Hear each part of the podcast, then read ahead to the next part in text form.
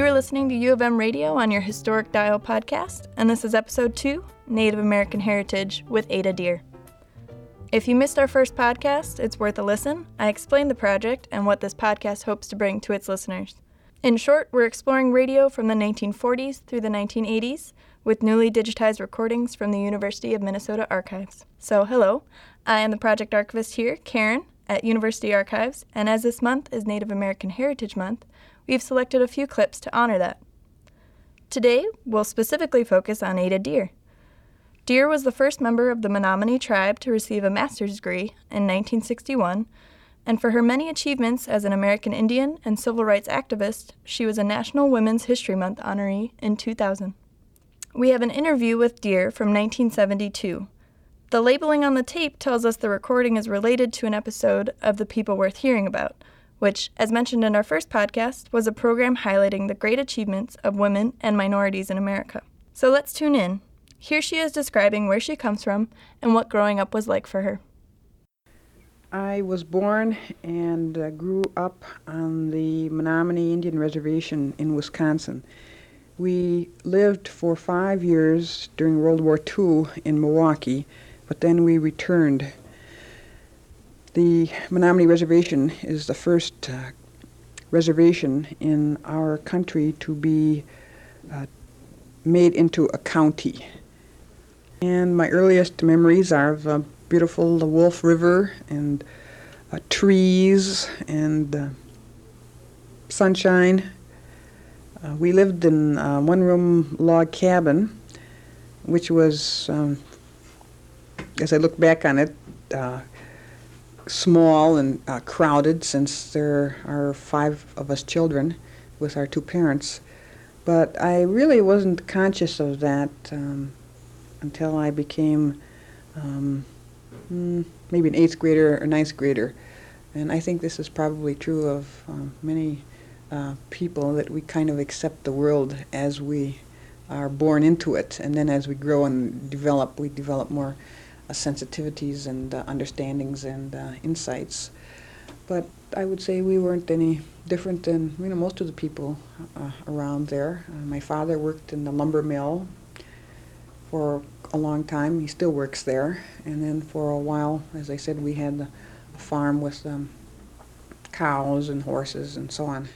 Deer is passionate about fixing the living conditions and social problems of American Indian life, in great part through efforts in education, including the programs of Pride and Upward Bound, supporting and encouraging Native American youth. I am involved in a number of uh, Indian projects and uh, programs, and I'd like to say that I decided to work in this whole area of um, Indian affairs as a, as a teenager. I decided that I was going to do something about the problems of Indian people, and that one of the uh, ways to do this was to go to school, to get an education, to be part of the solution rather than part of the problem. And it's taken um, a lot of effort and a lot of time to do this, but I have felt it was very uh, worthwhile. Um, I've had a number of jobs, all focusing on Indians. My current job is the director of the PRIDE program here at Wisconsin State University Stevens Point. PRIDE stands for Programs for Recognizing individual determination through education. And at this point, our main thrust is with the Indian students. We have an Upward Bound program, which is a federally operated program through the Office of Education. This focuses on Indian high school students. We bring them here on our campus for six weeks during the summer. They have courses in various academic subjects, uh, Indian history and culture, and um, dance and art and drama and so on. We're trying to improve their attitude toward themselves and to change their attitude toward education to a positive one. And um, one of the problem, one of the problems in this whole area is that there has to be a lot of uh, input into the Indian community in uh, education and, and jobs and so on, so that people can um, take advantage of the increased opportunities. I get you know many many job offers. You know now that, now that I'm a success, uh, people are are re- really seeking um, people like myself out. But what we need to do is develop more programs like Upward Bound uh, and others so that more people can take advantage of the opportunities. I feel that there are many, many people in these Indian communities that have and I not only feel it, I know it, that have a lot of ability and potential, but because they have been kicked out of the schools and get caught in this whole cycle of poverty and racism, uh, they're not able to fulfill their potential and they become part of the problem rather than part of uh, the solution. Her passion seems to stem greatly from her own experiences, struggles, and realizations. She mentions the programs and people that encouraged her on her own journey and how she hopes to give back to Native American youth. However, uh, to make a long story short, um, when I graduated uh, from high school and then went into uh, college at the University of Wisconsin in Madison, I suddenly really became aware of how um, prejudiced some of the people were back in the home community, and that I had a feeling about myself that I was uh, somewhat uh, inferior, and I didn't know if I could really um, compete and um, you know succeed. And I was under a lot of uh, stress and strain my first year in college, which I know is true of many people. But I think for number of um, minority students that they're poorly prepared academically and don't always have the support and the understanding of their families or their communities uh, behind them. I feel that every time I needed somebody to help, they were there.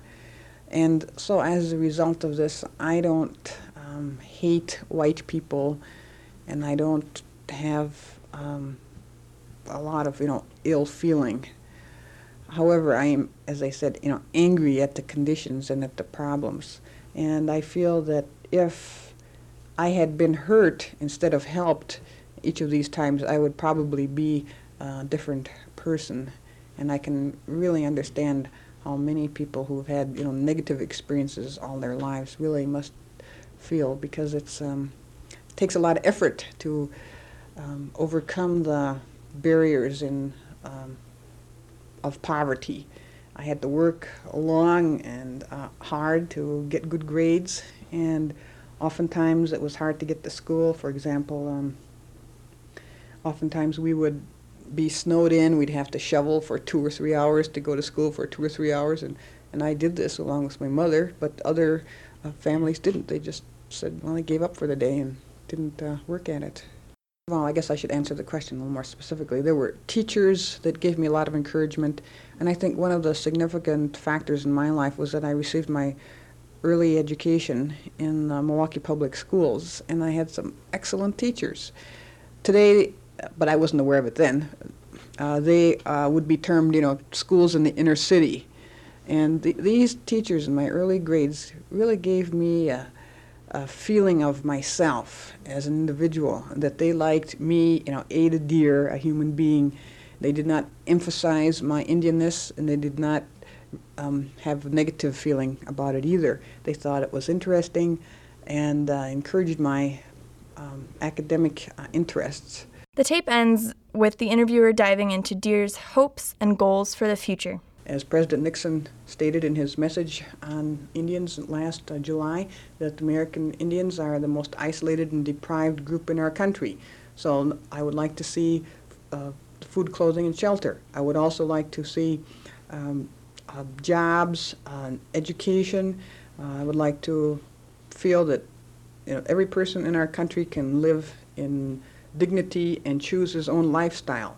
At this particular point, this is not possible for many people in our country. We have many people that are unemployed and that are receiving various types of welfare assistance. And I feel that we're the richest country in the history of the world, and it's inexcusable that we allow this type of suffering uh, to go on and affect uh, lives of people as it does. And getting back to Indians, I would like to see the Indian people have the opportunity to control their lives. At this particular point, we have a lot of white control. By that, I mean uh, the Bureau of Indian Affairs, um, many of the um, other uh, agencies, um, and we need to have the authority and the power to uh, control our own destinies. I feel that one individual can make a difference, that a number of people helped me, and that we, we identify a goal and, and an objective that we can have uh, an impact. Uh, for example, my brother, my sister, and myself, we decided that we would really like to do something about the problems of our tribe, the Menominees. And that's a very long story, which I don't have time to go into. But we were one of the two major tribes terminated from federal supervision 10 years ago. And it has really been a catastrophe. People have lost all the services, health, education, and so on. Uh, they've uh, made the land subject to taxation. They're selling the land and it's a terrible situation. But we decided we would like to see what we could do about it, and we got together, we found a lawyer, we formed a group called DRUMS, Determination of Rights and Unity for Menominee Stockholders. And we have been organizing our people. We have achieved a significant um, level of uh, participation and awareness and interest, and uh, people are beginning to feel that we don't have to cave into the system, that we can uh, change it, that we can uh, correct some of the injustices. Listen in next week with U of M on your historic dial as we continue honoring Native American Heritage Month with the episode on the Sioux Treaty from the program of the Tales of Minnesota. Thanks for tuning in.